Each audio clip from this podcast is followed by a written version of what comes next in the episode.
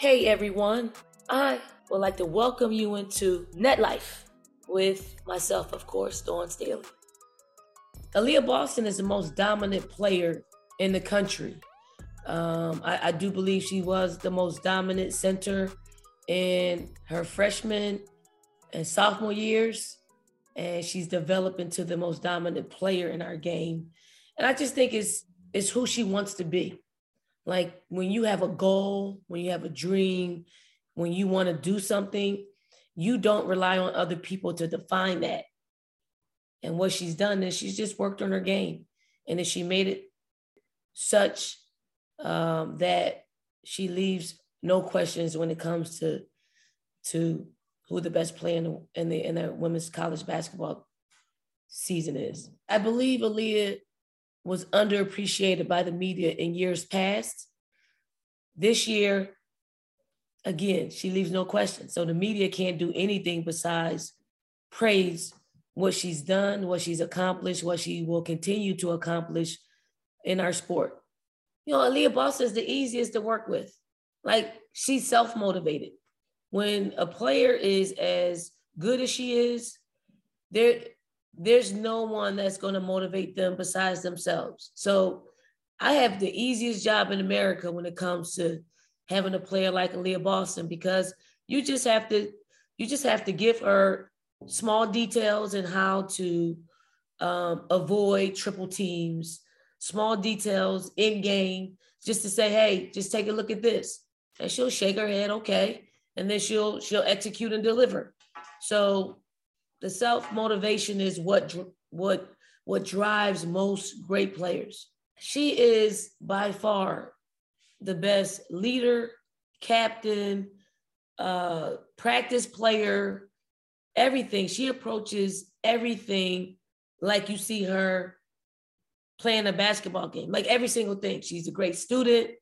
Um, and I, I, I have to turn the focus off of her and onto her parents because you can tell that she's somebody's child that is disciplined, that's no nonsense, that's um, a faith based family, and they raised both of their daughters the right way. We I've had the fortune of uh, having Aliyah's sister Alexis um, as part of our, our basketball family for two years. So it is who they are as a family.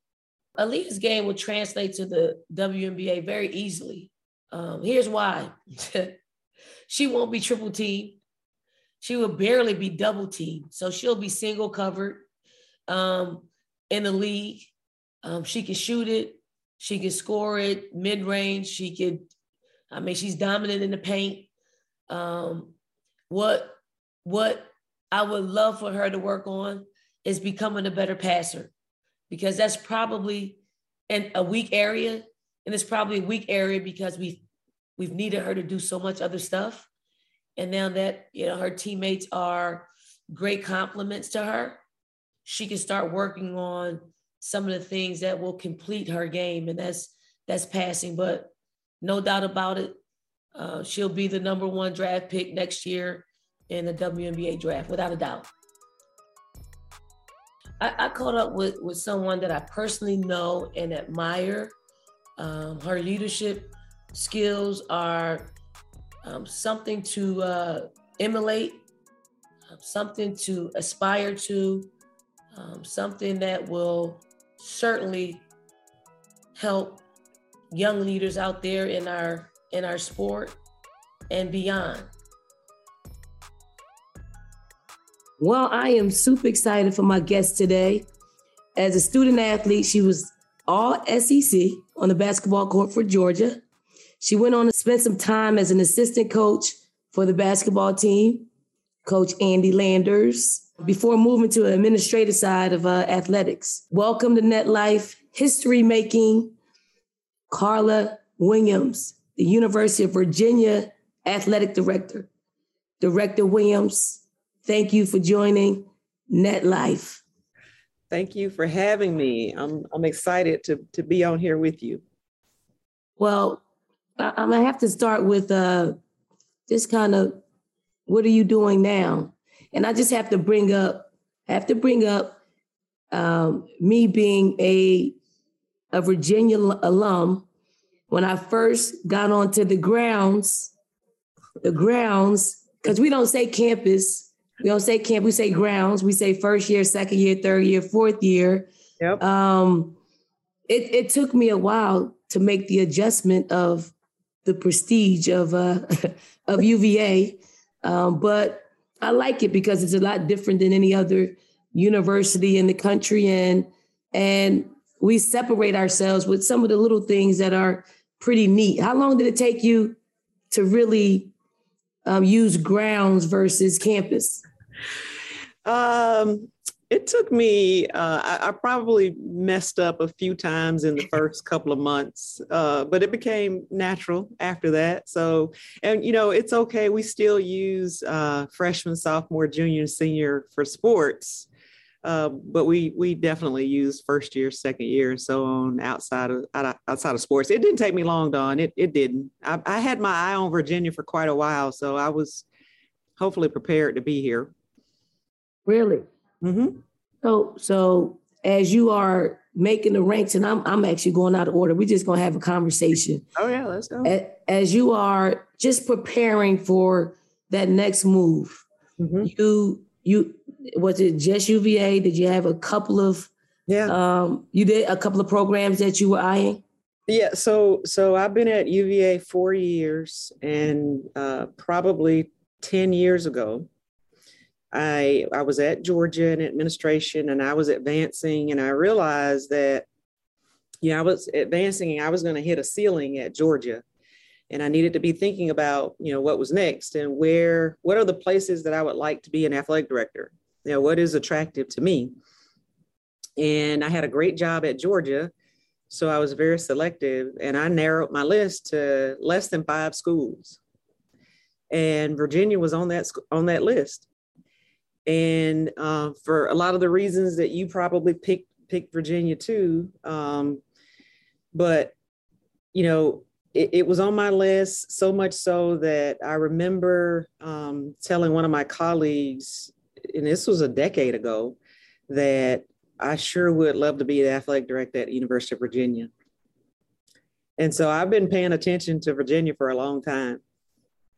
That is that that is super cool. I think a lot of people um, get comfortable, um, like like you being at Georgia. You know, that's your alma mater you know you were moving up the ranks and a lot a lot of people are are just comfortable with that but you know I, you're, you're telling us how you think like you you were going to make some moves you just you were strategic in um, the move that you want to make and we're, we're so thankful that you're the athletic director at, at uva um, we know it's not a you know it's not an easy job. And I, I don't you probably took the job because it wasn't an easy job. It was a job in which um, needed a woman's touch, and that's not to say anything about the, you know, anything about the the previous athletic directors. But when you took over UVA, you you followed the first African American athletic director in ACC history, um, and you one upped him by being the first ever African American female athletic director in the Power Five history.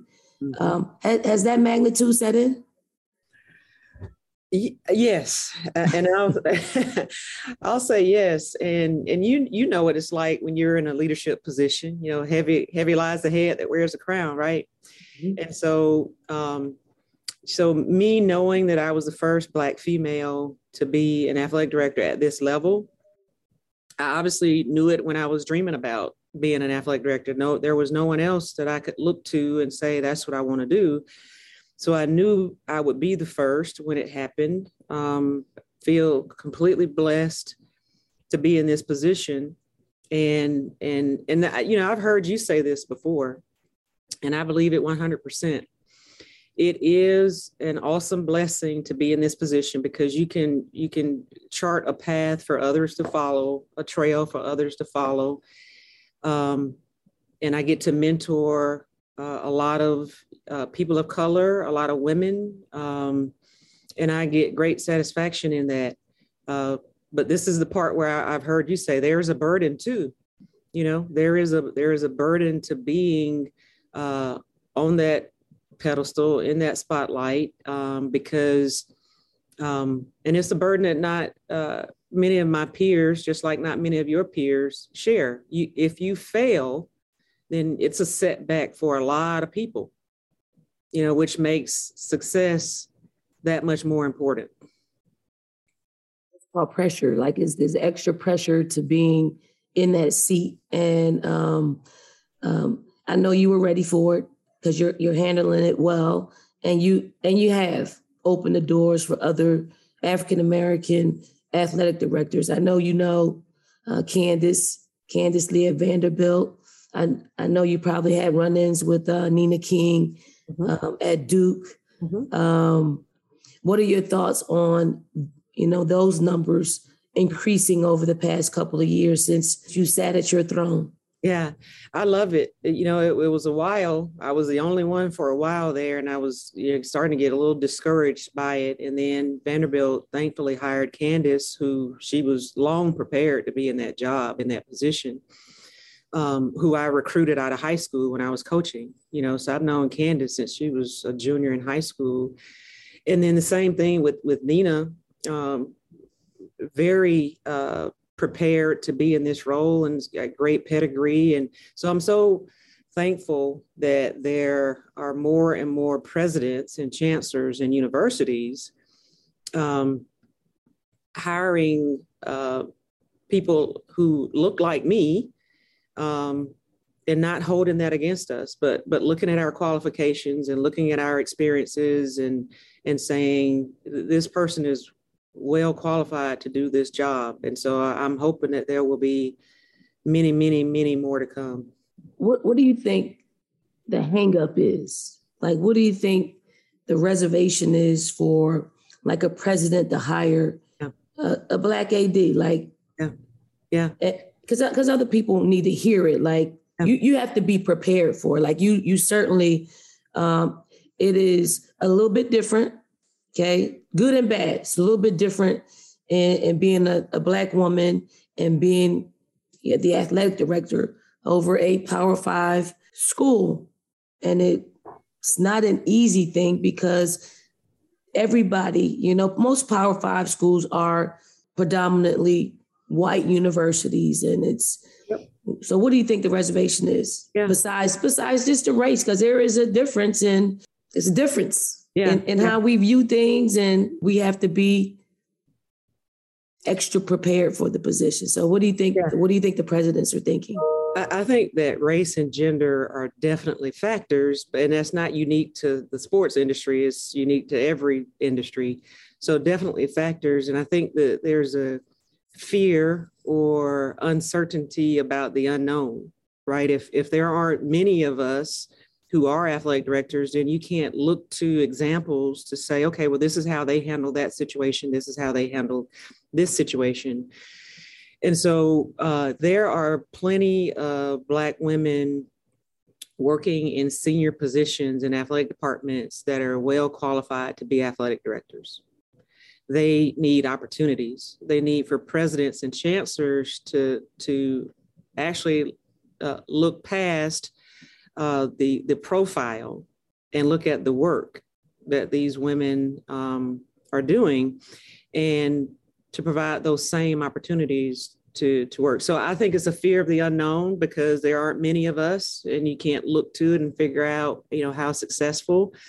Um, thankfully, uh, Candice, Nina, and I are doing a really good job. We're doing great jobs at schools uh, we we work with, and hopefully that'll help you know, eliminate some of the concern about whether or not we can do the job.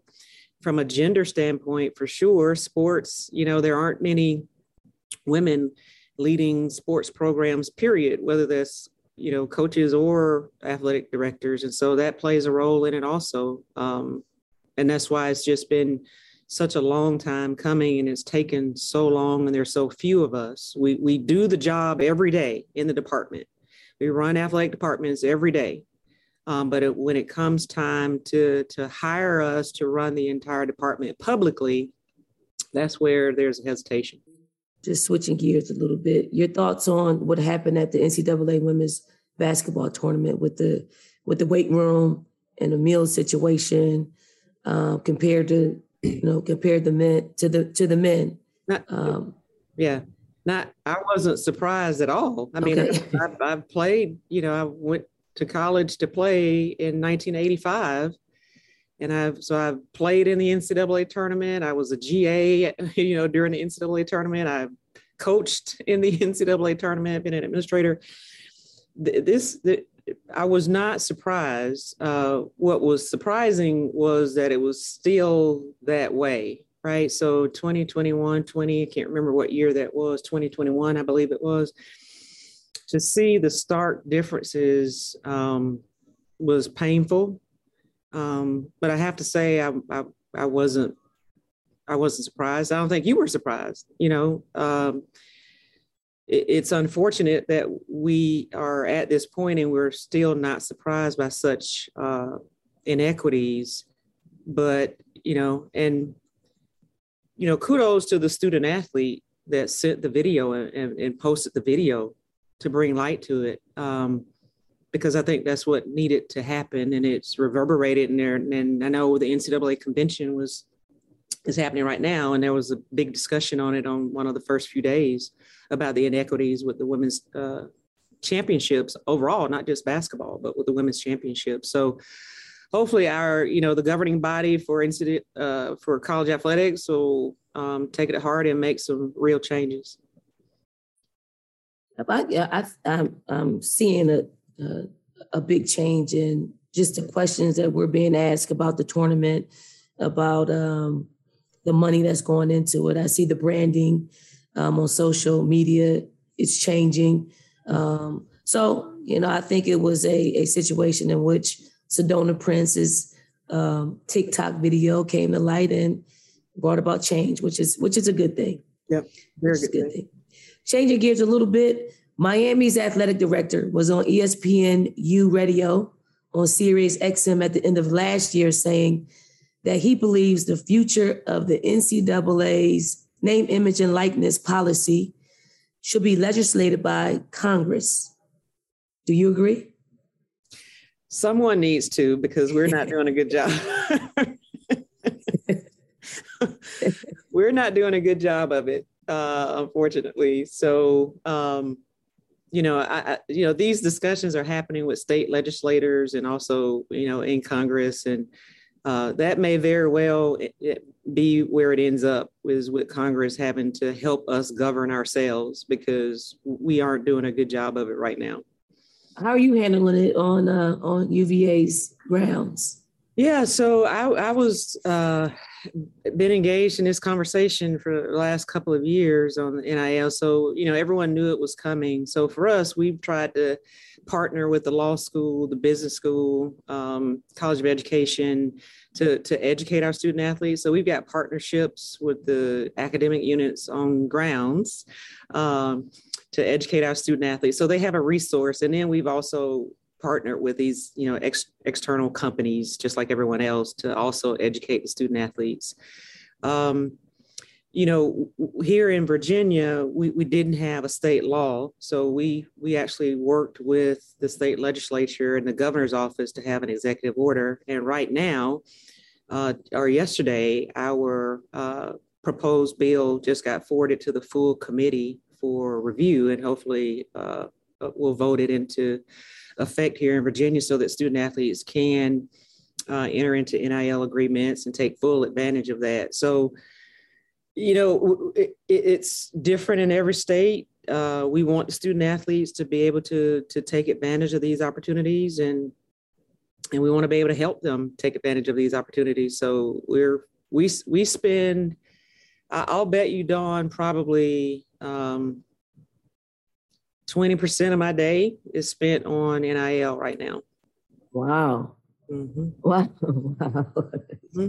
Trying to get it, trying to get it right. Trying to, yep. sure that, yeah, trying to make sure that, that, Virginia is uniquely positioned in that space too. Mm-hmm. Well, that's twenty percent. That's that's that's pretty big. Yeah, yeah, big. Yeah, so it's important. I mean, it is a, an important thing, and you want to put UVA in the best light to attracting um, the best um, athletes because that's what it's about. It's about it's a recruiting tool, um, and I know coaches are using that as they used it. Um, I don't know how well it's going for um, student athletes, but they use it, and I and I wasn't one that that used it as mm-hmm. far as we couldn't do anything. It was so new that yep. you really can't do anything, and things things are changing every single day on on the topic. But some of my players are benefiting from it, mm-hmm. um, which is a good thing. And you know, and it's it hasn't been a distraction yep. for us overall because we did some of the stuff up front as as their coach. I I sat down with all of the student athletes on our team that wanted to sign with an agent. Mm-hmm. So if I, I say if you want to sign with an agent, I'll reach out to some of the agents that I know to see if they have some interest in representing you. And we did a Zoom with them, mm-hmm. their parents, the agents, and we did this all in the fall. So yep. now some several of them have agents and they're they're just, you know, it's it's probably 20% of their day as mm-hmm. well, trying to figure out what to do, what not to do, and what fits in their schedule. So it's we're at a good place, but I know it's going to change. I'm sure at some point, but yeah. it's somewhat under control. Yeah, it'll keep evolving. Yep. I, and I love the way you handle it. And I think that's where we make mistakes in college athletics is we don't do things up front. We kind of stick our head in the sand and then hope for the best. And that's not the right approach. So you know, meeting proactively with the student athletes is is the right approach. So I, I had a member of the University of South Carolina's Board of Trustees as a guest earlier this mm-hmm. this season, and he explained what the university trustees do. So I'm going to ask you, what are the main responsibilities of a university athletics director? Oh goodness! I was getting ready to tell you what the main responsibilities of the board. um, you know what? Uh, I spend a lot of time managing people, and um, what's happening in college athletics right now. None of us prepared for. I mean, we, we this wasn't written down anywhere. I um, you know the pandemic nil whether or not student athletes become employees the Alston case you know we we you know there there isn't a playbook for most of what we work on every day and so so what i've decided to do is make sure that we've got the right people on the bus and then the right people in the right seats on the bus and then uh, and then you still have to make sure everyone you have to motivate people right? And you have to have people who are internally motivated. Uh, because this job is is not getting any easier. It's getting more complicated more complex. Um, and if if you want to thrive right and be successful then you got to be forward thinking. You got to look around the corner. You got to anticipate and and you got to have the right people in place that are thinking like that every minute of the day. You know how do we get better? How do we help our teammates get better? How do we help our staff get better? How do we help our coaches get better? Um, so i do a, a lot of that uh, a lot of fundraising. I was just on with a, a, a couple of donors before i hopped on with you and talking about the vision talking about the changing landscape and uh, securing investment in what we're trying to do at, at Virginia. So, so fundraising, uh, managing people. Um, what I love the most is when I get to spend time with student athletes. I love that the most. I love going to watch them compete and, uh, you know, try and fail and try again and succeed. And um, yeah, I, that, that's the best part of my day is spending time with student athletes.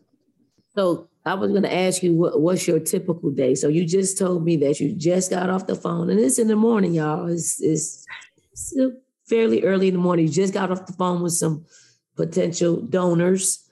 You're on this podcast. Like, what's the rest of your day? What does that look like? Yeah, yeah.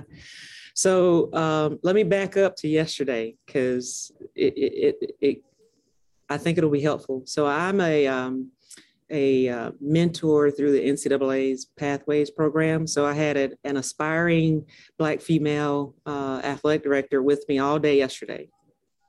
So we, uh, on Mondays, we have most of our staff meetings.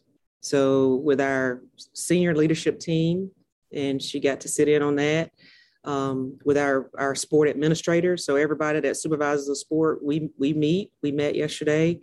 Uh, the NCAA convention is still happening, so I listened to a couple of those those sessions yesterday as well. Um, talked with uh, staff, uh, internal and external, about NIL. um, you know, and what's what's next, and what do we do next to position UVA?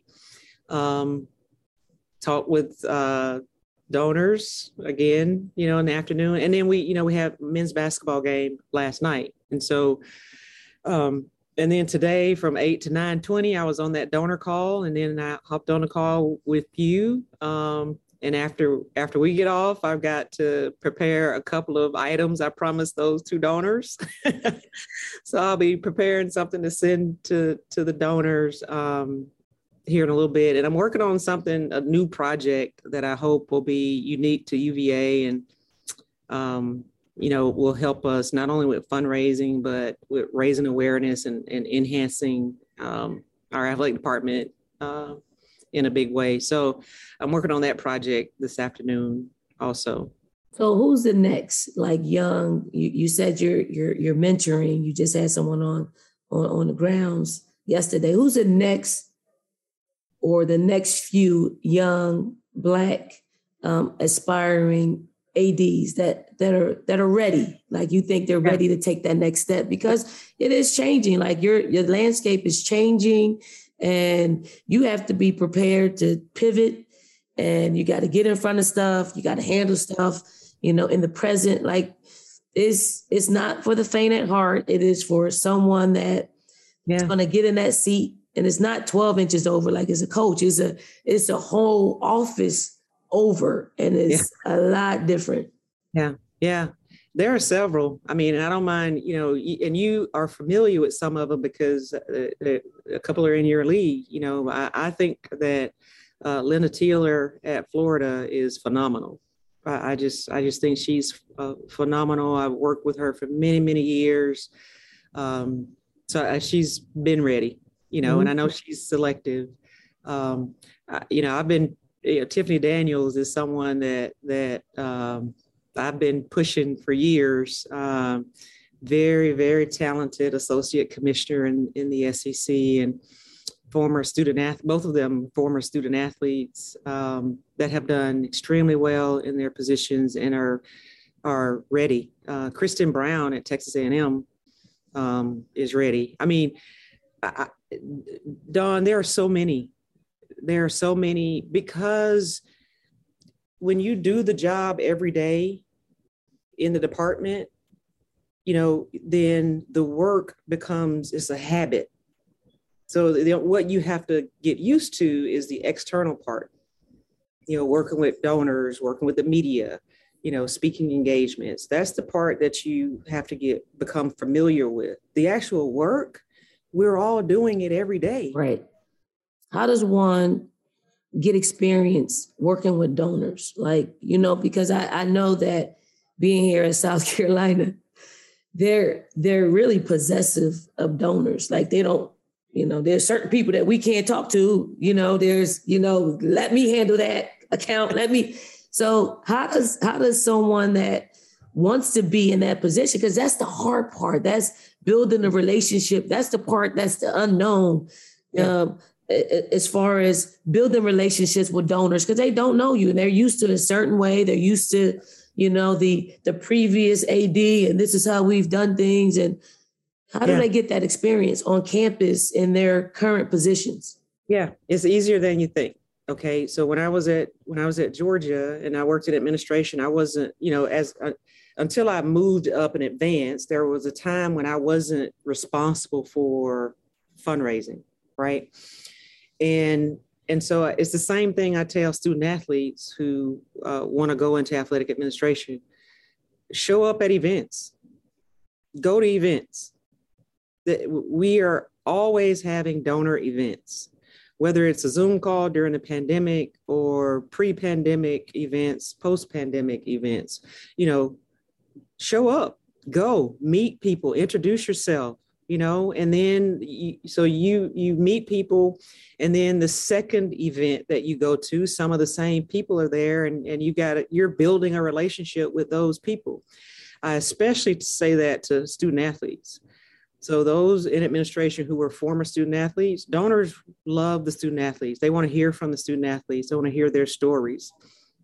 No one can tell the story of a student athlete like the student athlete so there's a, a built in advantage there. So if you were a former student athlete, they want to hear about your story. So when you go to those events, you do have something to talk about. There you can relate. You know, so going to those events I think is really important for me. One of the things that I've tried to do here is to to mix our fundraisers and our administrative staff. So we have meetings together. So whereas a, a lot of, oftentimes it's separate so our SWA is in regular meetings with our fundraisers. You know, my CFO is in regular meetings with our fundraisers. Uh, our deputy AD is in regular meetings with our fundraisers. So I, I, had to be intentional about that though. Otherwise it doesn't happen. Mm-hmm.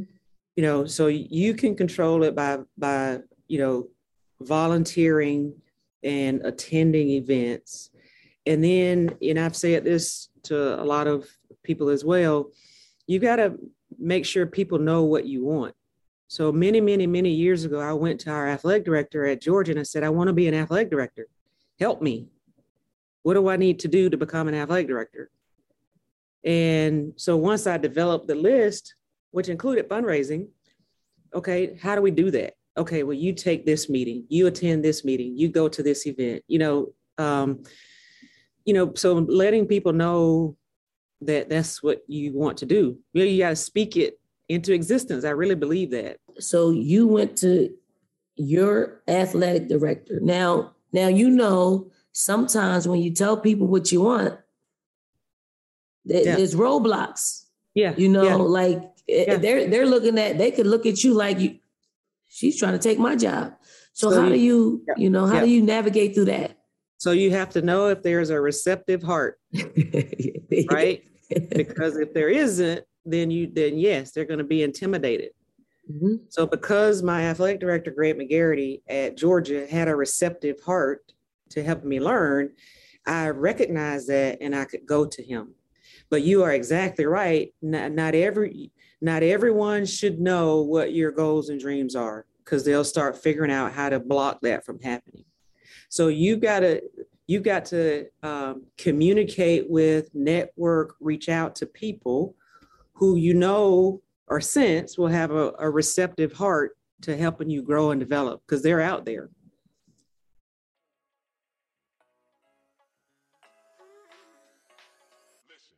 As you've heard in earlier episodes, we've been sharing about a podcast we love called Flame Bearers. This week, I have a clip that I want to share with my listeners because Bradie is such a boss and exactly what our world needs more of. Bradie Tennell is a record breaking U.S. Olympic bronze medalist and two time national champion figure skater. She made a tough decision to withdraw from figure skating nationals due to a chronic foot injury. Though Bradie's path to the Beijing Olympics ended early, her journey is well worth celebrating. Here, Bradie shared one of her finest moments. My free skate that year at nationals i was in first after the short which was absolutely crazy to me. I was like oh my god this is insane. It's olympic year. I'm in a really good spot. I just need to go out there and don't mess up which every athlete knows. You never tell yourself don't mess up because you know. So yeah i remember stepping on the ice and the the crowd was so loud and so intense that i i literally could not hear the announcer saying my name I was just like, well, the clock started, so I guess he said it. I better go. I was like, this is crazy. And I just remember I have to just put it all on the line. Like, what do I have to lose? I never thought I'd be in this position this year. And remember finishing that program and looking up at the ceiling and being like, I can't believe I just did that. It was like an out of body experience. I like started crying right away. I was like, oh my God. And all I wanted to do was hug my mom after the scores were announced. And I realized that I won and I was able to give her a hug right after oh, I won. Good. And like, I think that's probably my most cherished moment of my career was being able to hug her.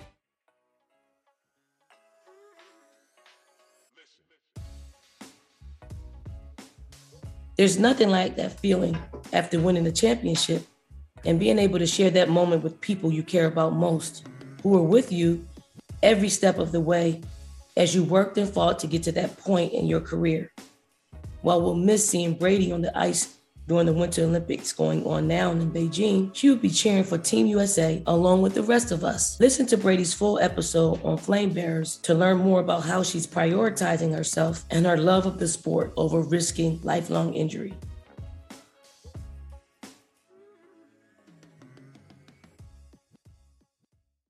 Most of your tenure has been through a pandemic, like, you know, like uncharted waters. Um, how, how I mean, how, how are you navigating through the pandemic? How are you navigating through like ongoing social justice issues? And mm-hmm. and and how do you deal with that? Because it's a lot. It's not just a pandemic. It's it's social justice. Is in a NIL, all these all this new stuff that's going on. How do you how are you juggling all of that? Yeah.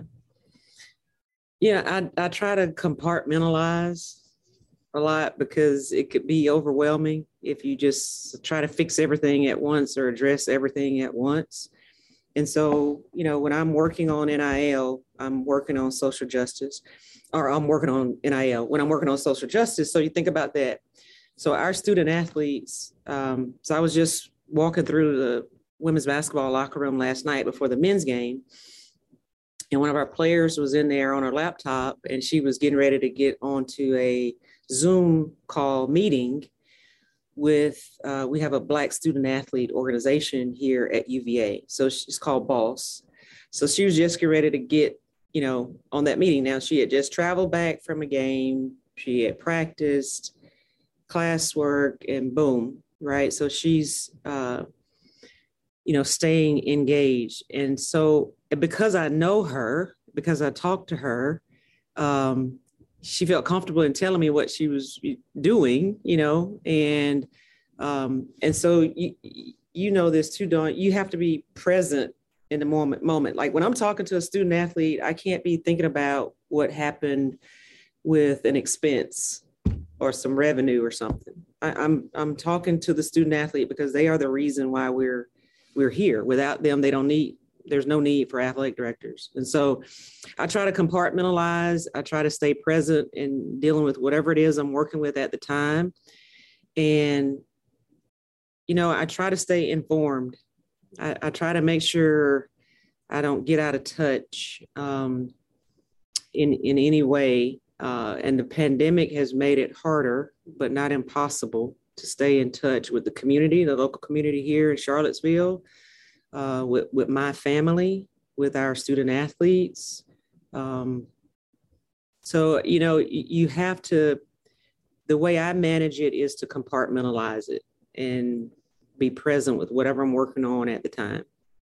So, if we weren't in a pandemic, which is kind of hard to imagine if we weren't, because we've yeah. been in it so long, um, do you think your job would have been a little easier? Yes. Yeah. Yes, I think yeah, absolutely. Because you know, all of us have lost revenue that you know we would have reinvested, you know, back in our programs. Um, you know, and that's impacted facility, you know, uh, maintenance and changes, and um, from a health and safety standpoint, I, I I think the pandemic has affected all students. During the pandemic, I, I, had two children that were in college too. They weren't student athletes, but they were in college during the pandemic too. You know, so I know it affects regular students. Um, you know, did our were our student athletes able to thrive as much as they could have without the challenges of the pandemic and you know missing games and missing practices I often wonder about that. You know, did we do as well as we could have given the restrictions? And but we also had, you know, in the last two years, we've we've won um, national championships. You know, so some so you, you know we'll have to look back at over over the years and be able to tell how did we actually do throughout this pandemic um, but yeah it's it's definitely been a challenge it's been harder it's made the job harder for all of us. I think it's made it harder for our student athletes for our coaches um, but we've adjusted right? We've all adjusted. I'm getting to like you know some of your some of your personal life and you you mentioned that and and in juggling that work life balance. How, how do you do that? Like how do you maintain you know being a you know being a mom and being a, a wife? Well you you said your daughters they weren't they came to charlottesville before they went to college so how, how was their transition from um, georgia to to charlottesville yeah so so so we've got three kids and they're spread out so there's there's four to five years between okay. each one. And so uh, when when I took the job here and moved to Charlottesville in December of 17, um, my son was in the middle of eighth grade. So so he moved here in the middle of eighth grade. Our middle daughter was going to was a freshman at Georgia, and our oldest daughter was a senior at Georgia. So they were they were in college uh, when I took the job. Our son was the only one that was still living with us because um, he's in middle school. So since I've been here, uh, my son's been in high school. He's a senior now. Joshua, shout out to Joshua. Mm-hmm. Um, and then our oldest daughter actually graduated from Georgia and came to UVA to go to law school. So she's been she was here for three years during the pandemic in law school and our middle daughter was at Georgia during the pandemic. And so she's in graduate school now at Arizona State. So, um, and my husband is a professor here at UVA. So, you know, the transition for him was, uh, was fairly easy because he's teaching the same courses he's always taught. Um, Wait, let me tell you, what was Joshua go, he what is he gonna do? Because he's got he's got some heavy hitters as uh siblings and parents. What's he gonna do? That yeah, you know what? He is the most low maintenance, no drama kid in the world. he he very little bothers him, so he's not worried about it at all. He'll go to college somewhere, and he'll do the best he can. Sorry to gonna, interrupt you. You were yeah, yeah, no, no. yeah, yeah, no, no, no. I, I, uh, but he's he's uh, he's a sweet kid, and they they everyone knows he's spoiled. But um, but yeah, so he'll be going off to college, you know, this summer. Um, and we try, you know, what we try not to do, and I did the same thing with when I was coaching. Is um, you know, there's no pressure like your own internal pressure, no motivation like your own internal motivation you know so i, I try to make sure that they understand the importance of uh, doing their best.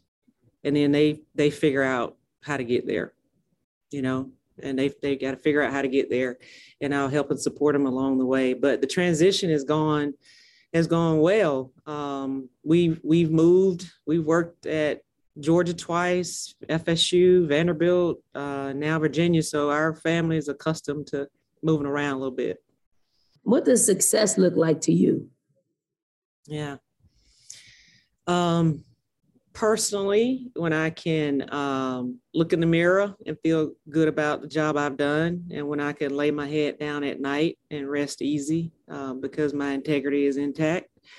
Um, and, you know, as a uh, you know, for my family is you know my for my children to be healthy and happy and thriving um, and we have varying degrees of that, you know, at different times. Um, but you know, I want to see my kids uh, be able to thrive and and do uh, not be hampered by society or or anyone else, um, but be able to do what they want to do and, and be able to do it well. Um, professionally, um, you know, I, I, my hope is that uh, people will always look at UVA and think, "Wow, they do a great job." That that's a well-run athletic department, broad-based, successful program um, that gives all of its teams an opportunity to be successful. Right. That's pretty good. Carla, have you in your career, like what what was the most challenging thing?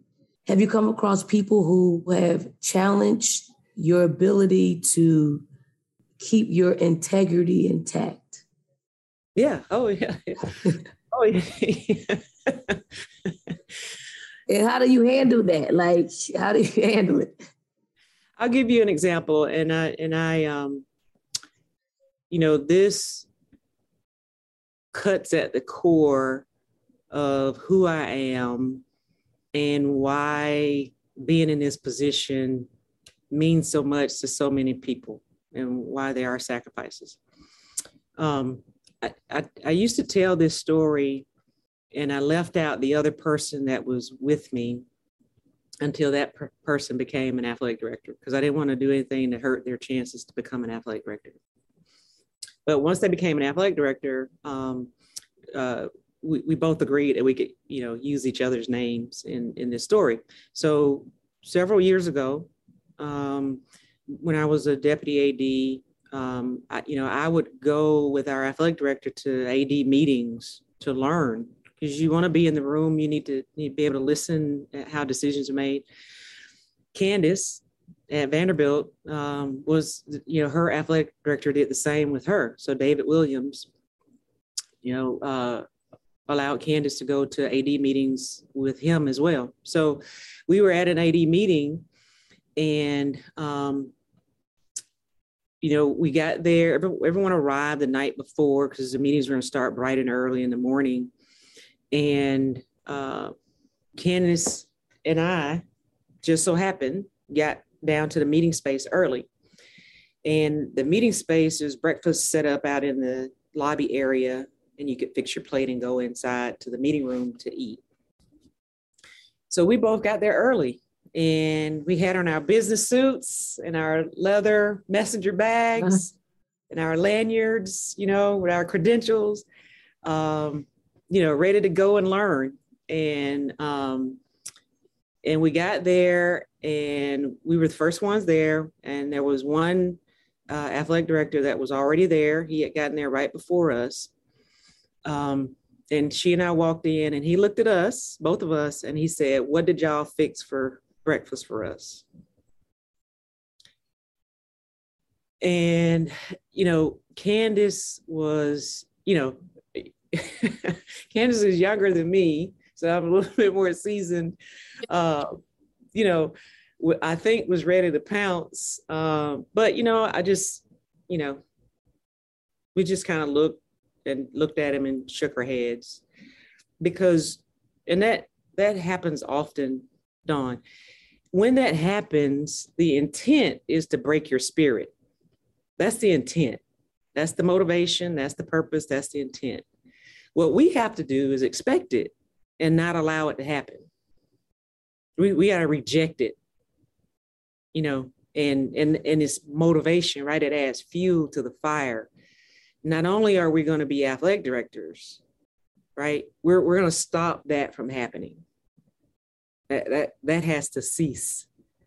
Right. So there's an additional motivation to be a change agent, not just be an AD, but be a change agent you know so so yes have i experienced um times that challenged uh my calmness you know i won't let anything alter my integrity but um yeah challenges to to me remaining professional and uh, a, a, a calm demeanor absolutely does everyone know that you're the athletics director at uva like, I'm going to give you an example. Like, when we fly in and we're not, we have a, a, a bus company from from the, the place that we're flying into.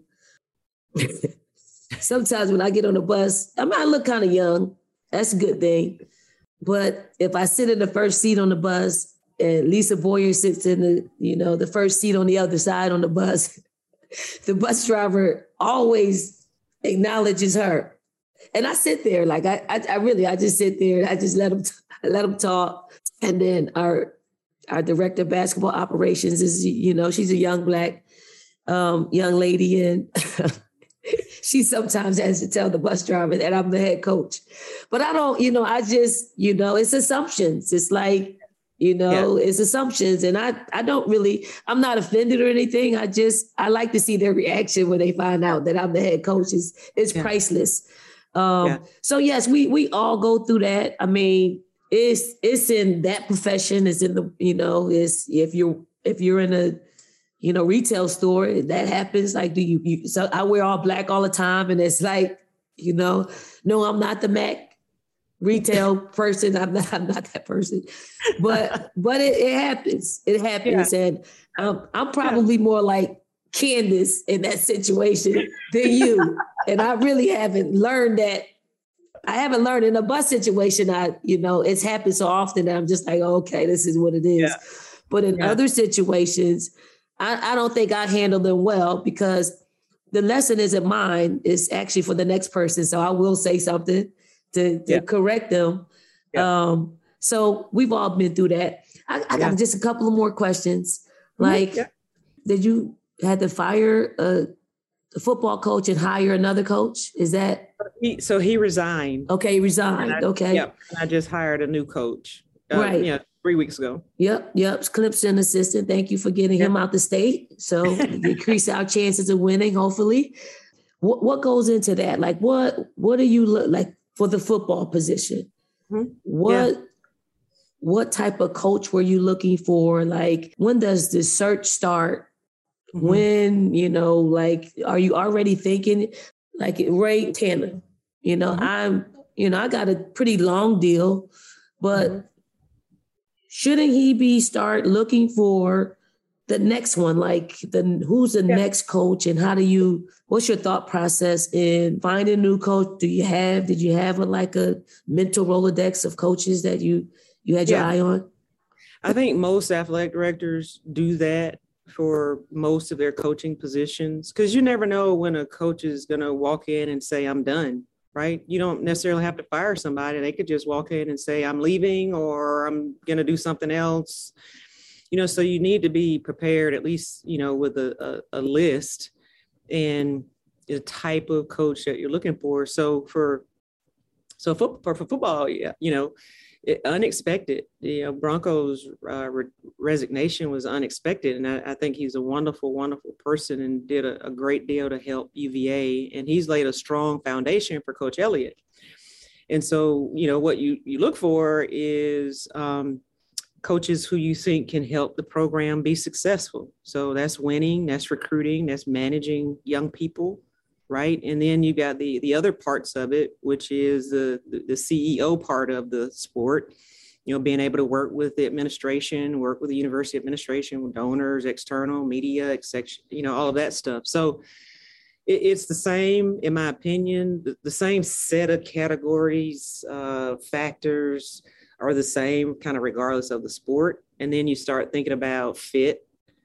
You know, who who would be a, a great fit at UVA, which is a unique place, a special place. And I think UVA attracts uh, a unique set of people, whether it's student athletes, coaches, or administrators.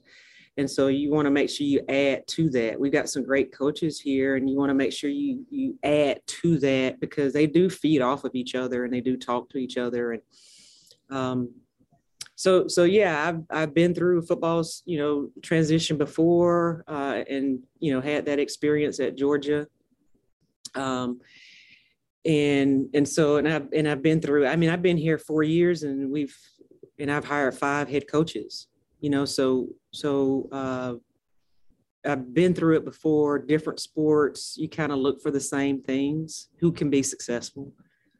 How do you handle this? I'm gonna ask you some like campus type stuff, not campus, our campus, like the stuff I I have mm-hmm. to go through. When I say this, like I think, and I'm just kind of asking this because I know other coaches have to deal with this on their campuses. It's like yep. um, for like men's and women's basketball, like what what our men's team may like, you know, we may not like as as women's basketball. Like if like if uh um how, how do you how do you make it equitable? Yeah. You know what I'm saying? Yeah. Like how like like like I I do believe just psychologically, mm-hmm. psychologically, mm-hmm. men's basketball pretty much probably thinks they should get what they want when they want it. And football, football is a different football is a different beast. Yeah. But men's basketball, I think they think they should get what they want. And and I'm a I'm just gonna lay it out there too. Like, yeah. like um like there are like I feel like I've had to fight for our assistant coaches in equal pay. Mm-hmm. Just just equal pay. Like I didn't fight for equal pay until just a while ago, just a few months ago. But for our coaches, I felt like we we had sustained success. And mm-hmm. that really wasn't the case on the men's side, but they seem to always make more than our assistant coaches. So I fought, fought, fought, fought. Hey, and I didn't even fight for me that, you know, because I was I was comfortable. So how do you have those conversations with, you know, coaches um, when it's time for not even, you know, just making it equitable? Because yeah. that's the that's the thing. How do you you you seem like you seem like a, a really nice person, like I do. I feel your energy is really great energy. Um, I know you have to make some tough calls and have mm-hmm. have uncomfortable conversations. How do you do that and and and make like a coach like me feel good about our assistant coach is not making as much as the men's coach? uh, so first of all, um, uh, I do know Ray from my time my time in the in the SEC, phenomenal baseball coach. Most of the time when I was in the SEC, he was the baseball coach and became AD when I was just getting ready to come here, I believe. Um, first of all, um, performance matters, right? Performance matters. And I don't think you or me would expect anything if we weren't performing. Right. So, but if we're performing, then we should be uh, compensated appropriately. Right. So, so I, I think that cannot be understated. So the performance, what what you have done at South Carolina is unprecedented. Yeah, I played at Georgia and we traveled to South Carolina to play there was nobody in the gym. I coached at Georgia and we played at South Carolina. There was nobody in the gym. Nobody. We we we we went to South Carolina um, a few years ago for our first and second round of the women's basketball tournament. I parked in the parking lot, you know, where the reserve parking, and and I always speak to everybody parking attendants, custodians, grounds crew. It doesn't, my dad was a janitor. I know better, right? And we pulled in the parking lot speaking to everybody. And you know what they wanted to talk about? Dawn Staley, the parking attendants, you know? So I so the performance is speaks for itself. And I think that sometimes what what we may do is we may get ahead of the performance in our expectations right? So you, for me as an athletic director i got to make sure that our coaches have what they need to be successful.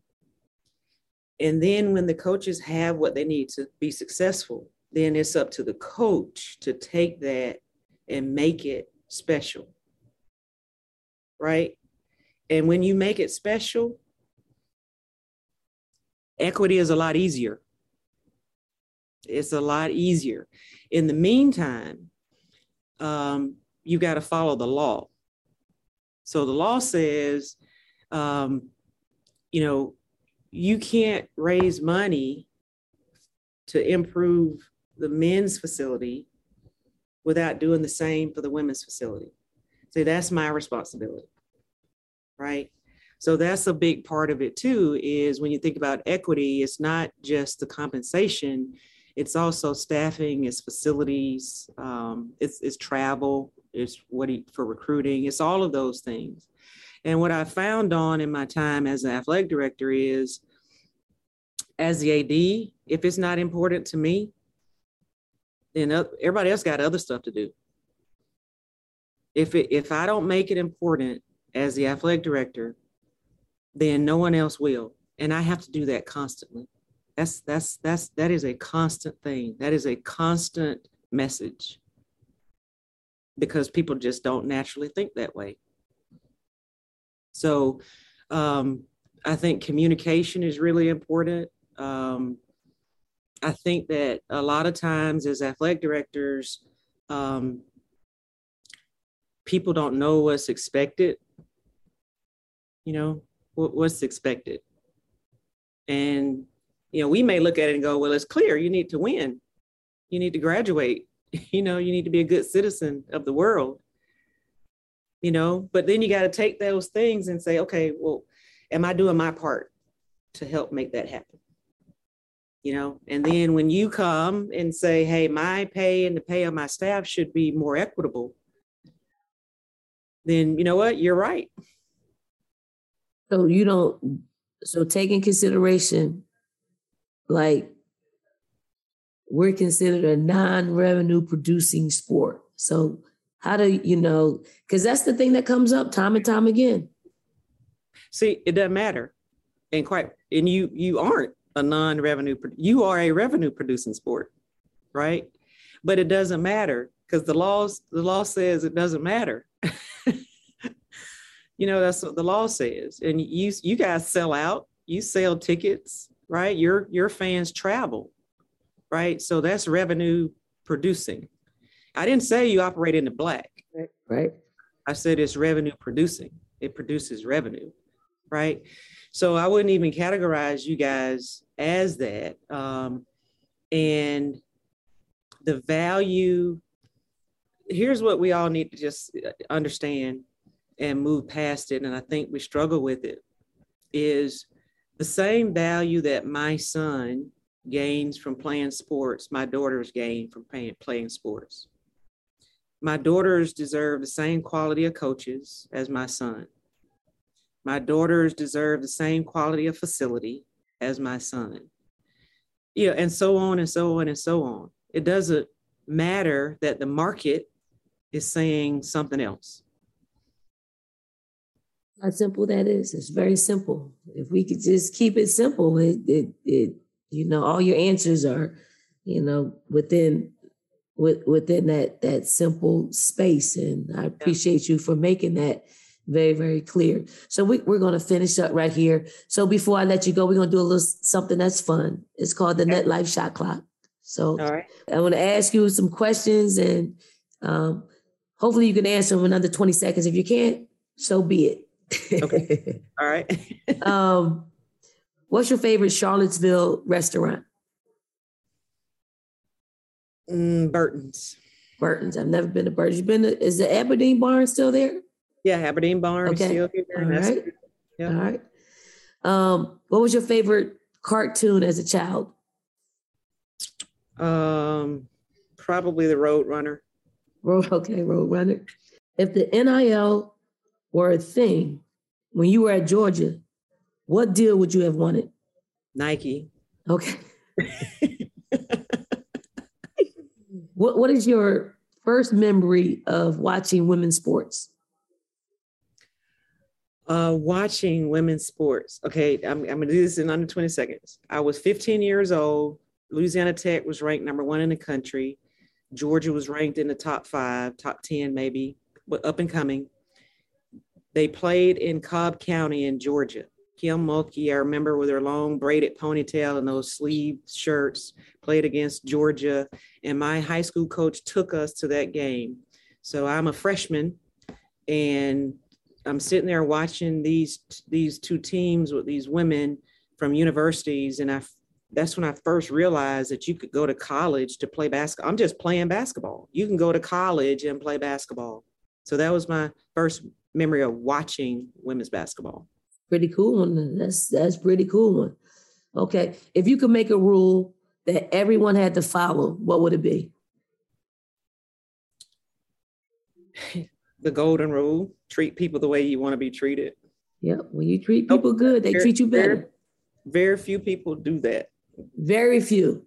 Very mm-hmm. few. Like Like when you just said talking to the janitors, we we talk to everybody. We got a relationship with with everybody, like a good one too, because we take the time to talk to them. All those yellow coats that are around our game, mm-hmm. I, I talk to them all the time because those are the people, those are the first faces that you see when you come into one of our games, and they feel good about what they're doing. They're going to make everybody that walks past them feel special. So that's that's pretty cool. What city do you think the WNBA should add an expansion team? Hmm. Charlottesville. you know what? I'll go with. uh Well, yeah, if it was possible, I'd say Charlottesville. I'm I'm trying to think of where where it would thrive. You know, and I'm thinking Milwaukee. You know, because the Bucks have done such a great job and shown that it can thrive and they're huge fans of basketball in that part of the country too. Um, yeah, uh, you know, I also like when you know I thought it was great when there was a WNBA team in Charlotte. You know, there I know one in Atlanta, but I, you know, another an additional team in the southeast would be great. Let's go, Mike. Let's go, Mike. MJ. and then and then my last question is uh favorite thing about UVA favorite thing about UVA. Um, I, there are a lot, okay, but I'm going to give you a philosophical one. Okay. The, the fact that uh, Jim Ryan and UVA had the courage to give me a chance. Awesome. Yeah. Awesome. That's awesome. That's awesome.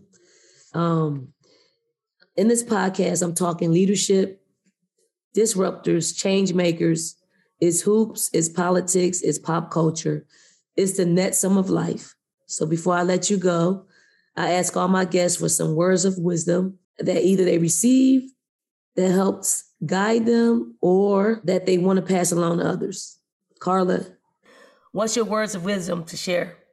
I'll, I'll think about my children and what I, I try to share with them, um, which is you've been blessed and highly favored. Return that back.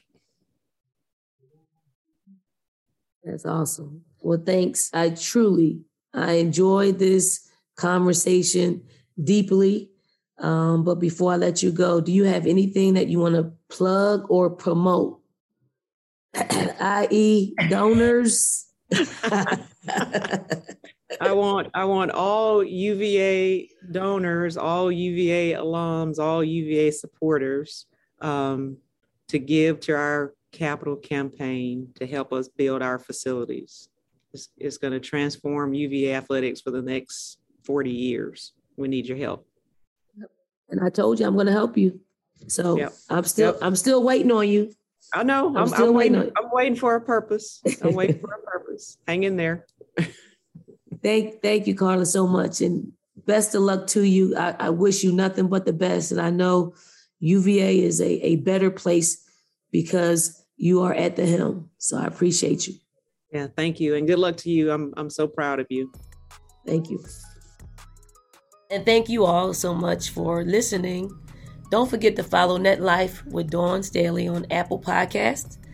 Uh, subscribe on Spotify or wherever you get your podcasts. NetLife is produced by Just Women Sports. For more great sports content, go to justwomensports.com.